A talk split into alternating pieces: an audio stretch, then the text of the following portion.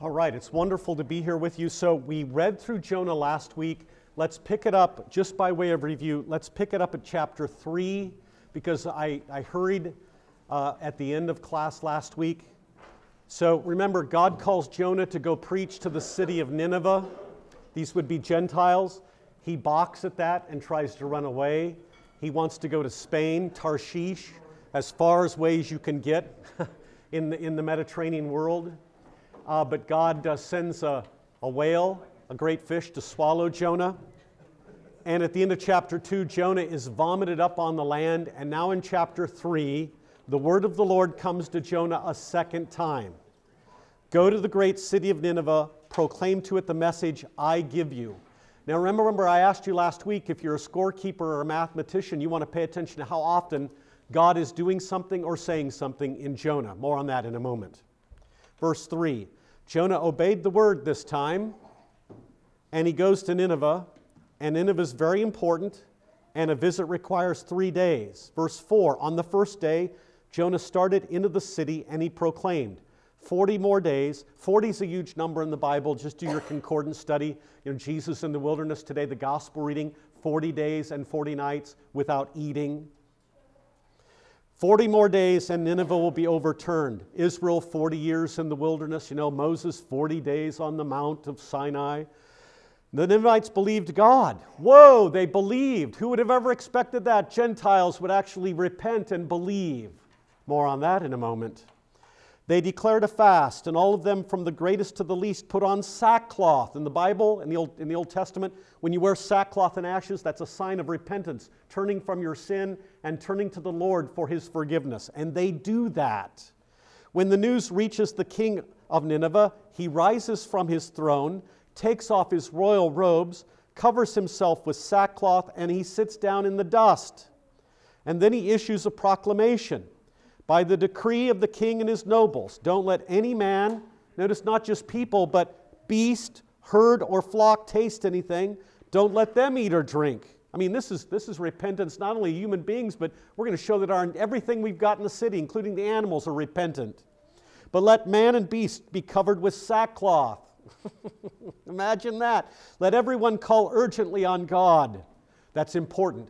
Call on God urgently, which reminds me of Paul's language in 2 Corinthians 6. Now is the day of salvation. In other words, don't put it off anymore. Now is the time. And this is why the king says, do it urgently. Don't put it off. Uh, let them give up their evil ways. See, this is part of repentance. Turn away from your sins and then turn to Jesus for forgiveness. So turn from their evil ways and their violence because who knows? God may relent and with compassion turn from his fierce anger so that we will not perish.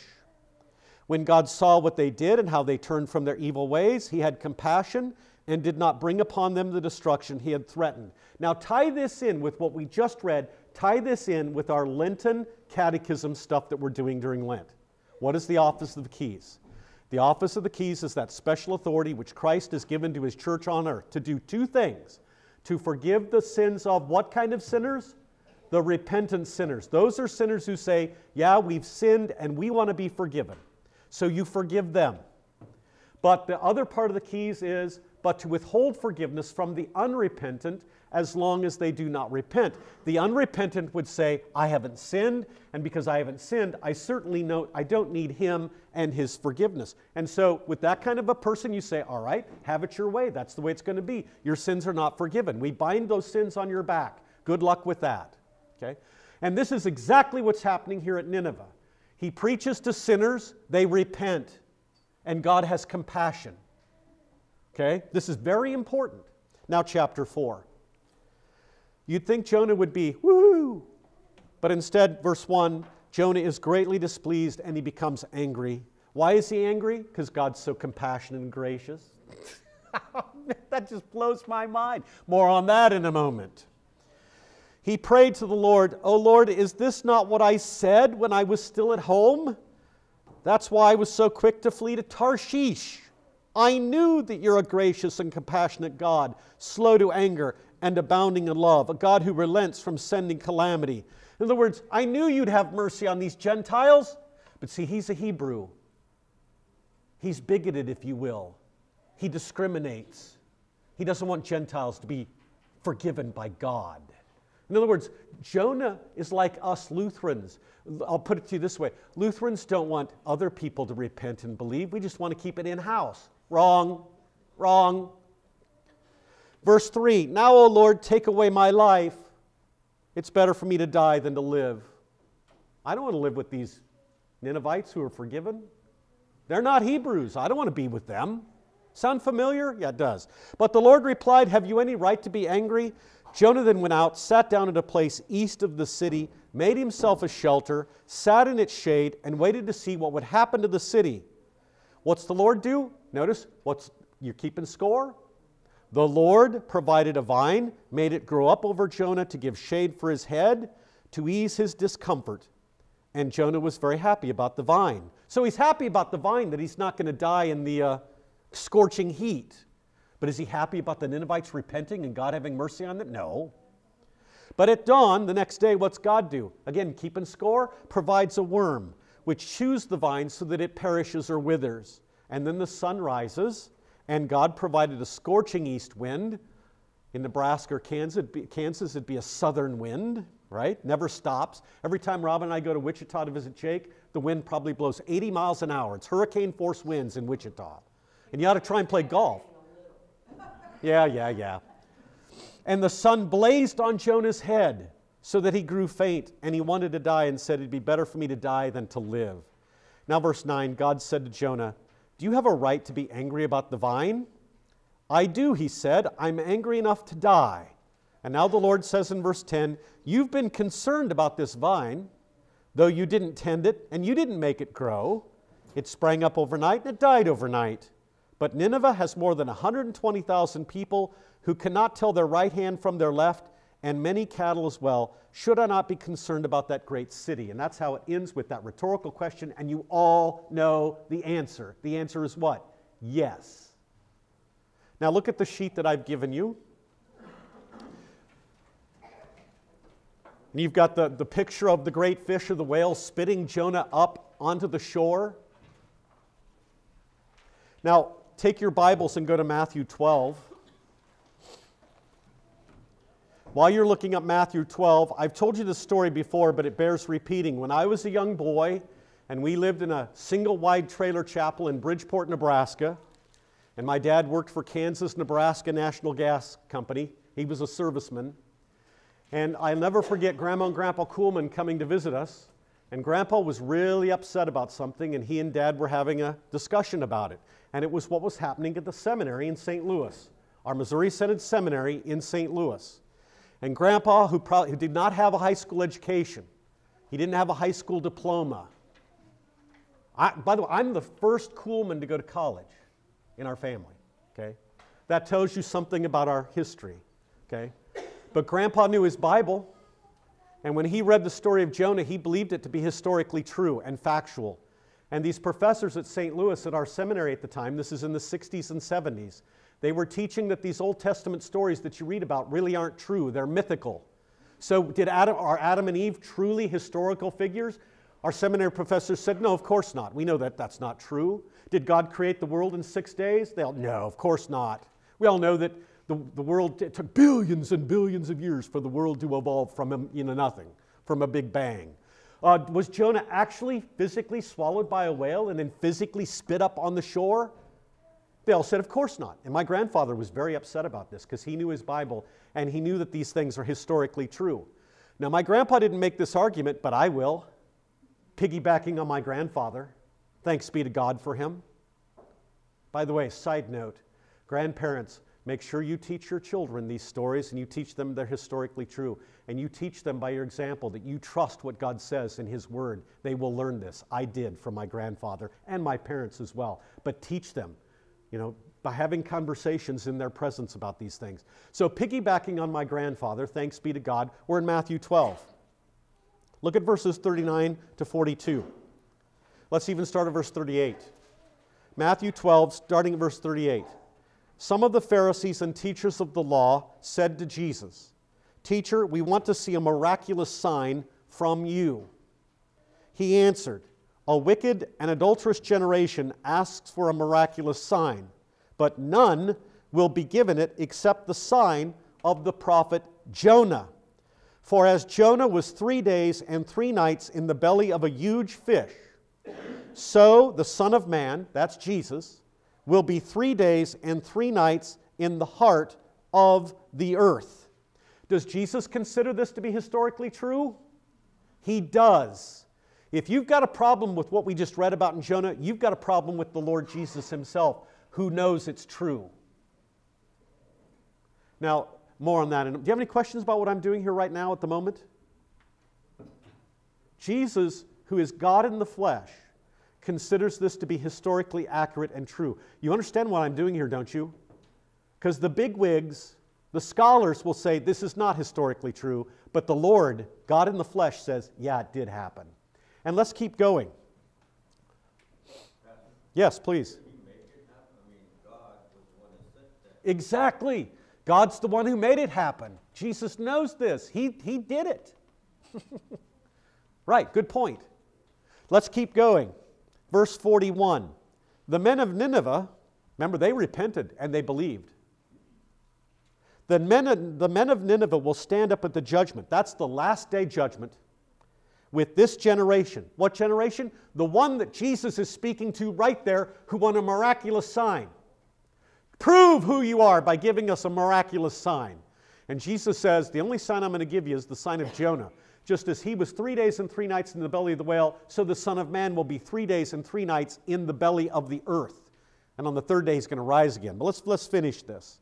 Again, verse 41 The men of Nineveh will stand up at the judgment, the last day judgment, with this generation, you Pharisees and teachers of the law, and they will condemn you. Why? Because they, the Ninevites, they repented at the preaching of Jonah, and now one greater than Jonah is here. Who's the one greater than Jonah? Jesus is.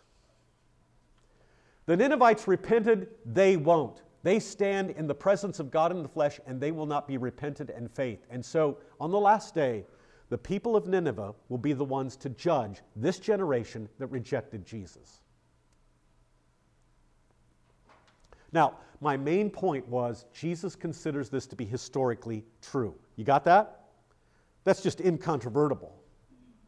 Any questions? I look again at the sheet, letter B, under number two, 2b. Jesus, speaking of what we read here in Jonah, does not speak of it as a parable.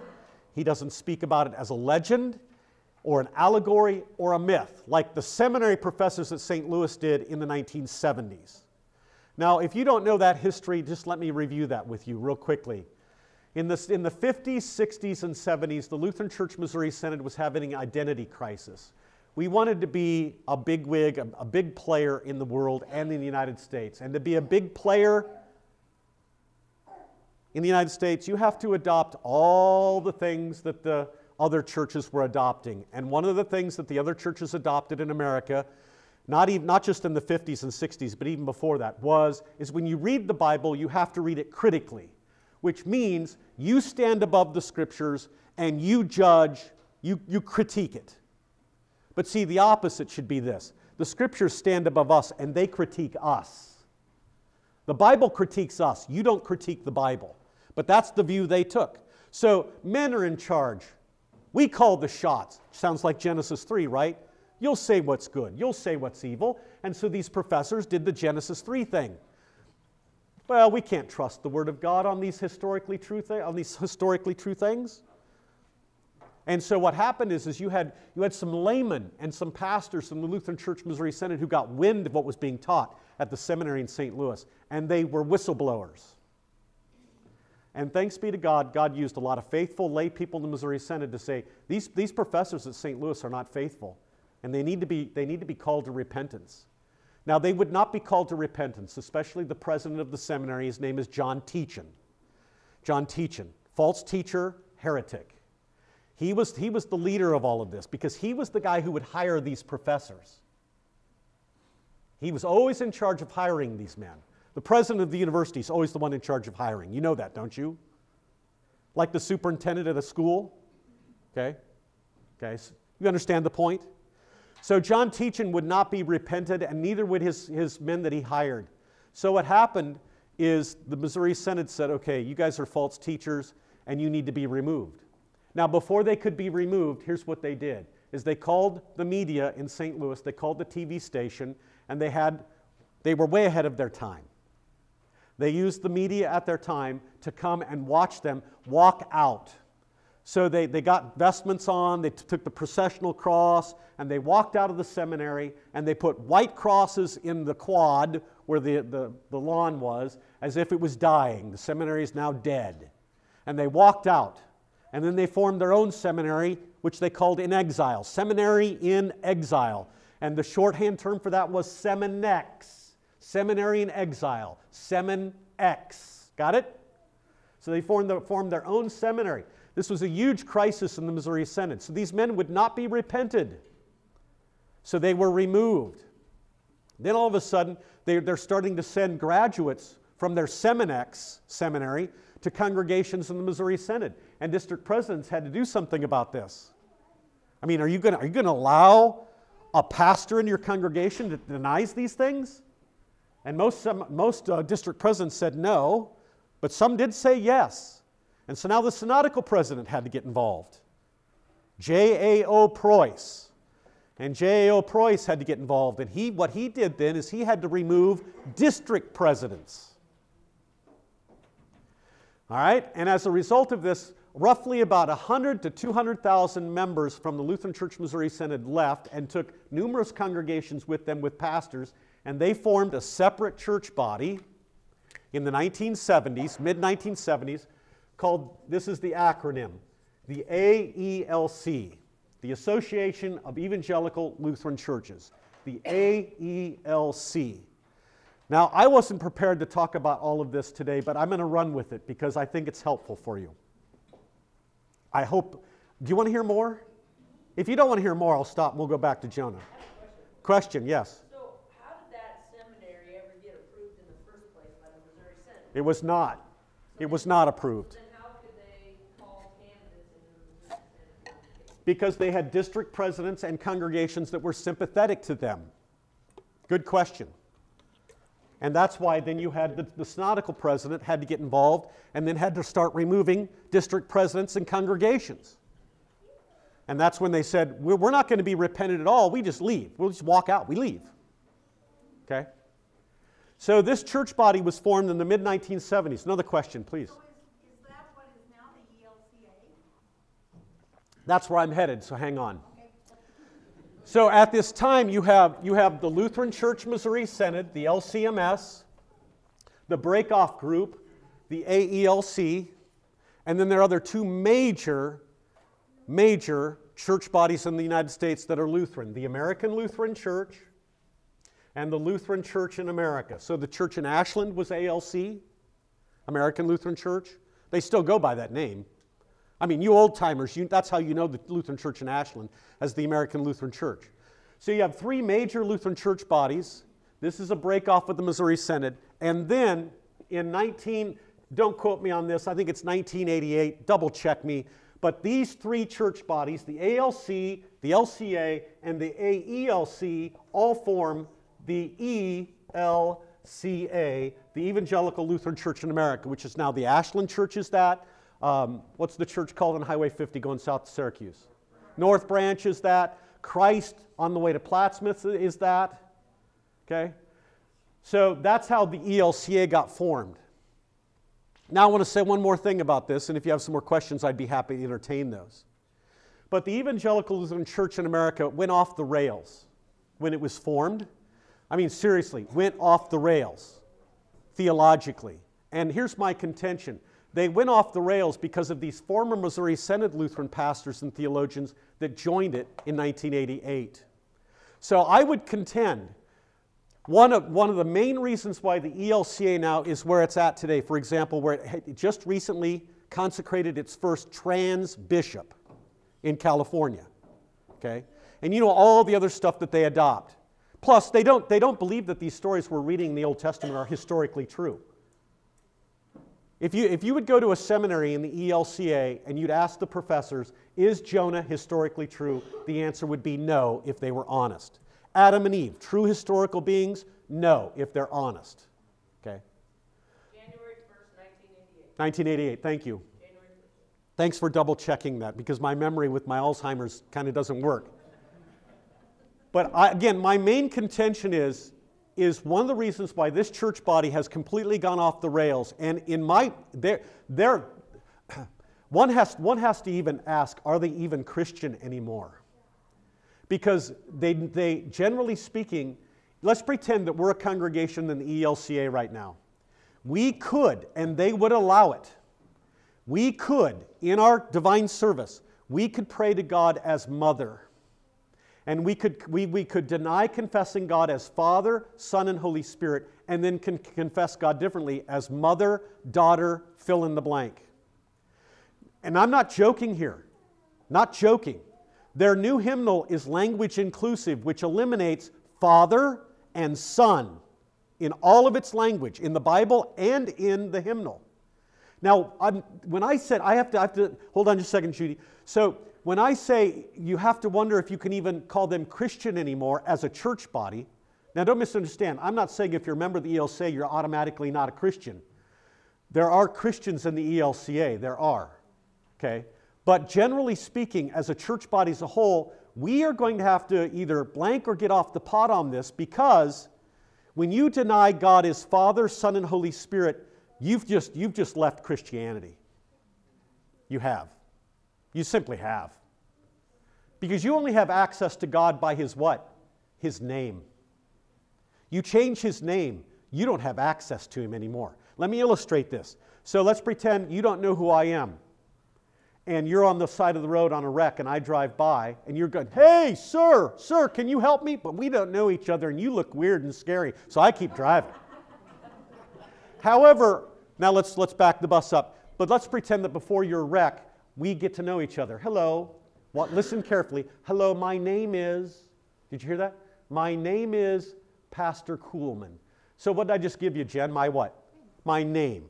So by giving Jen my name, now she has access to me. She can call upon me by my name and I will respond. So back to the example. She's in the ditch in a wreck. She needs help. I drive by and she says, Pastor Kuhlman, can you help me? She addresses me by my name. She has access to me by my, and I come to her and I help her call 911, etc. But when you change God's name, you don't have access to Him. Ju- Judy.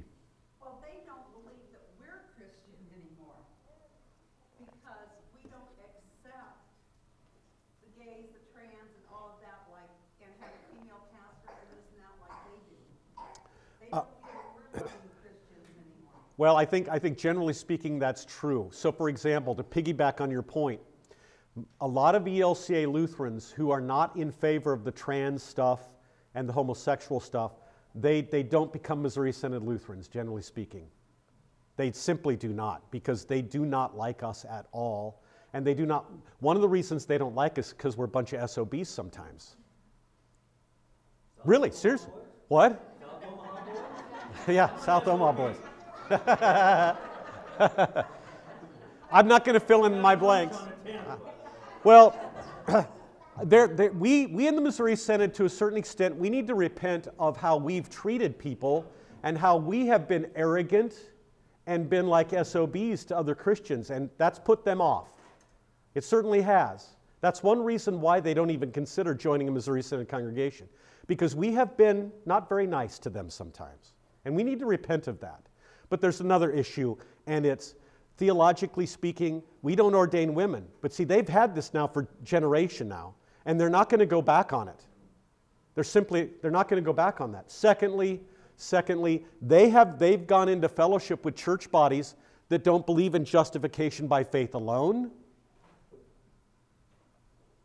You know, that don't believe that in the Lord's Supper you actually get the body and blood of Jesus. Do you realize that?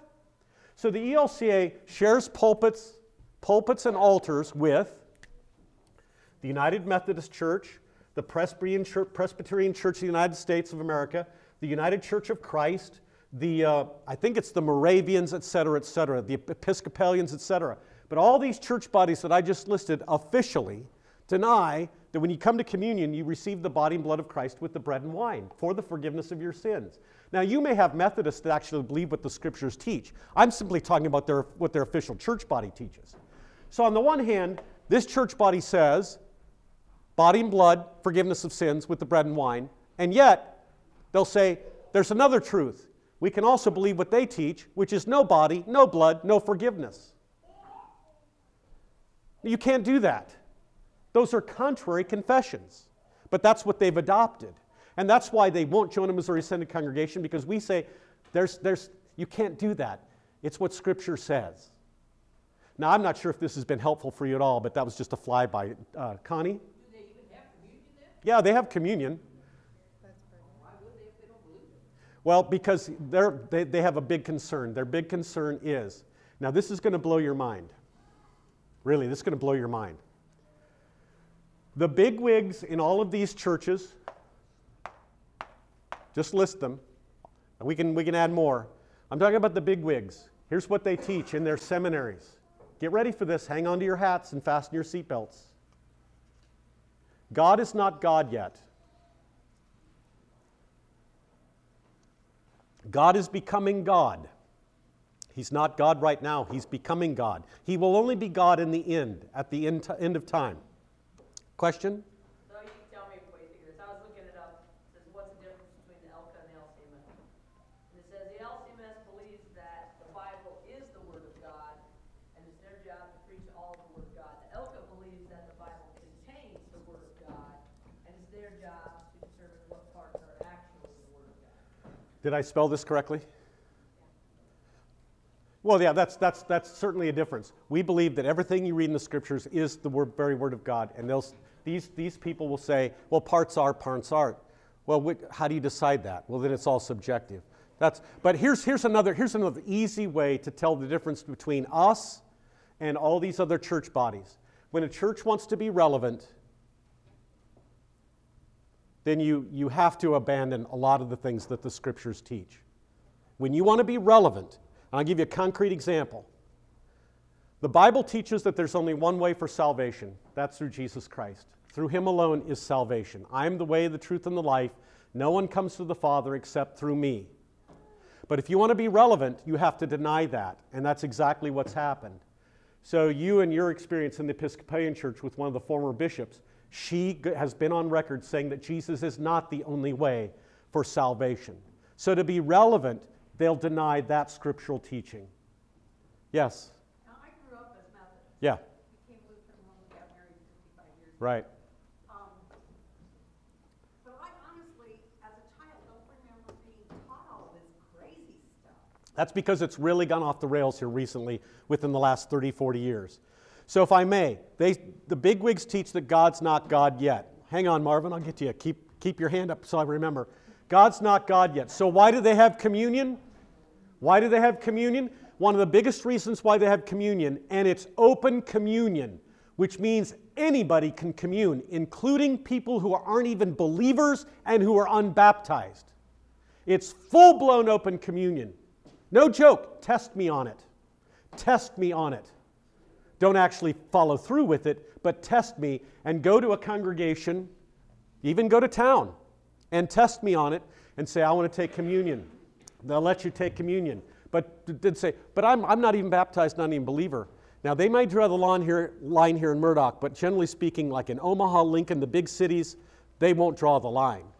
So it's open communion. Why is it open communion? Because communion now has become this. You don't go to communion to receive the body and blood of Christ for the forgiveness of your sins, but you go to communion as a symbol.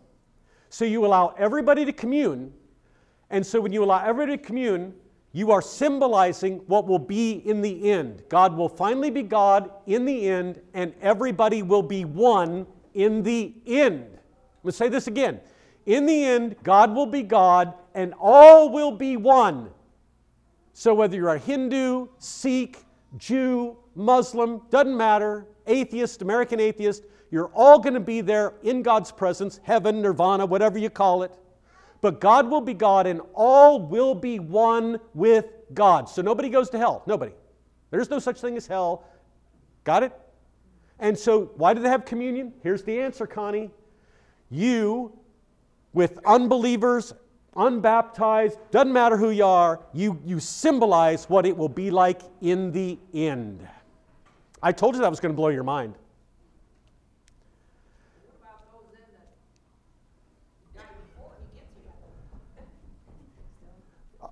They, well, what, say it again?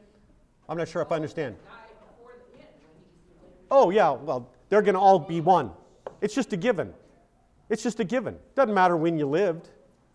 So, again, communion is just a symbol of what it will be like in the end. That's all. Now, Marvin, you had a question. Yeah, in nineteen eighty-eight, Rogers, Missouri, in a church in Omaha, First Lutheran. First Lutheran in Omaha? That I don't know. I don't know that history. Because a lot of them quit the church and went to Missouri Synod Church. That was the largest, largest church in Omaha, First Lutheran. Okay. I don't know that history. But, okay. Was there another question or hand? Mike, please. You know, uh, you follow what you said about the uh, big wigs. Okay, a lot of those are, have been brought up in a Marxist communist mindset to infiltrate the churches and to make these, uh, these things happen. And so this has all been planned by those that are basically communists. They just want to infiltrate intellectuals, uh, uh, religious orders, and everyone that's being trained now are, are, are basically uh, Marxists. And that's just the bottom line right now. And, and with, for, for the LCMS to go ahead and counter that somehow, that's what we all should be doing all the time, because it actually makes a stand. Okay, so I'm going to piggyback on your point. This has been documented. What you just said has been documented by Paul Kengor. And I think the name of the book is Marx and Satan. Double check me on the title. Robin's good at checking, so if you're double checking, your point said that they've infiltrated the churches, the Marxists. That is exactly true, brothers and sisters. And Paul Kengor has documented it. And it started big time where, Judy? Did, and you didn't even know this growing up. In the Methodist Church. One of the biggest per- persons in the United States as a Marxist was working in the United Methodist Church to turn it and turn it completely against family, God, everything. This is, this is a fact, brothers and sisters. I guess so. Now, having said all of this, I want, I want to warn all of us, including myself. I'm not excluding me when I say this. That we have to be careful. Now, I'm- gave you some history here. But you remember, you remember in the, in the New Testament, there was this Tower of Siloam that fell on people and it killed people. Remember this account in the New Testament? And remember what Jesus says? Well, they asked him, well, they asked Jesus, why did this happen? And then Jesus turns it on them and says, unless you repent, you too will perish. And that's where I want to take us. So we, I include myself as we, as I give you this whole history lesson here. We can't be gloating and be arrogant and say, well, yeah, not me. I'd never do that. Well, you bet we'd all better repent, or we too will perish. We too, we too can fall away. I, so I want to, you understand that? See what I'm trying to do here? So if somebody leaves here today and says, oh, this pastor here at Trinity, he thinks he's such a hot commodity and he doesn't need, no, I need to repent. We all need to repent or we'll perish too. We can fall away as well. So we have to be vigilant. And when God calls us to repentance, we need to repent. So uh, I'm going to fill you in on another. So, did you graduate from Mequon? No. Ann Arbor. But Ann Arbor, we have, we have two Concordia universities. Uh, we have many Concordia universities, but one in particular, Concordia University at Ann Arbor, Michigan, and they're now united together with Concordia University in Mequon, Wisconsin. They are in the process of calling a new president. Well, all of a sudden, well, let me back this up a little bit because my, my head is spinning. Do you realize, brothers and sisters, that the largest Protestant church body in the United States, what is the largest Protestant church body in the United States? Do you know? The Southern Baptist Convention. The Southern Baptist Convention recently adopted critical race theory officially. I'm going to repeat that. The Southern Baptist Convention just a few years ago officially adopted critical race theory. Now, this is going to cause a split in the Southern Baptist Convention. It is. It's going to cause a split. Because, well, well, I got to let me finish my thought. So, Concordia Ann Arbor and Concordia Mequon are in the process of calling a new- president. And in the process of calling the new president, it was discovered, or the, the, the whistleblower, a professor at Mequon, a pastor slash professor, blew the lid, was a whistleblower on what was happening in this call process. The, the, board, the board who is doing the call, they want someone who will promote critical race theory. Now, it wasn't said explicitly like that. Instead, it was implicit that the person we're looking for must have experience in, I quote, must have experience in these three things. And the acronym is ironic diversity, inclusion, and what's the E? Equity. I find this ironic. Well, this, brothers and sisters, is the Trojan horse. And so, when I said earlier, when we do the history and critique other church bodies, we had better take care of our own house. So, we now have a crisis in the Lutheran Church Missouri Synod. What will, what will the, the Wisconsin, it be Wisconsin South or North District? What, what's Mequon? I don't even know because the district president of the Wisconsin, there's two, Wisconsin split into two, a Wisconsin North District and a Wisconsin South, and I'm not sure if Mequon's in South. We'll just say South for the sake of discussion. What will the district president do? Because he has ecclesiastical supervision over that university. We're at a crisis point. Will we be like the church bodies I just mentioned? What ended up happening to the professor? Uh, the professor who was the whistleblower was what do you think? He was, he was removed. He was removed. And, and it's not because he didn't tell. Here's, here's the point. Watch how this works, folks. I know this firsthand. He wasn't removed because he told a lie. he was not removed because he lied. He told the truth. Why was he removed? I'll tell you why he was removed. Because he didn't follow the, the process.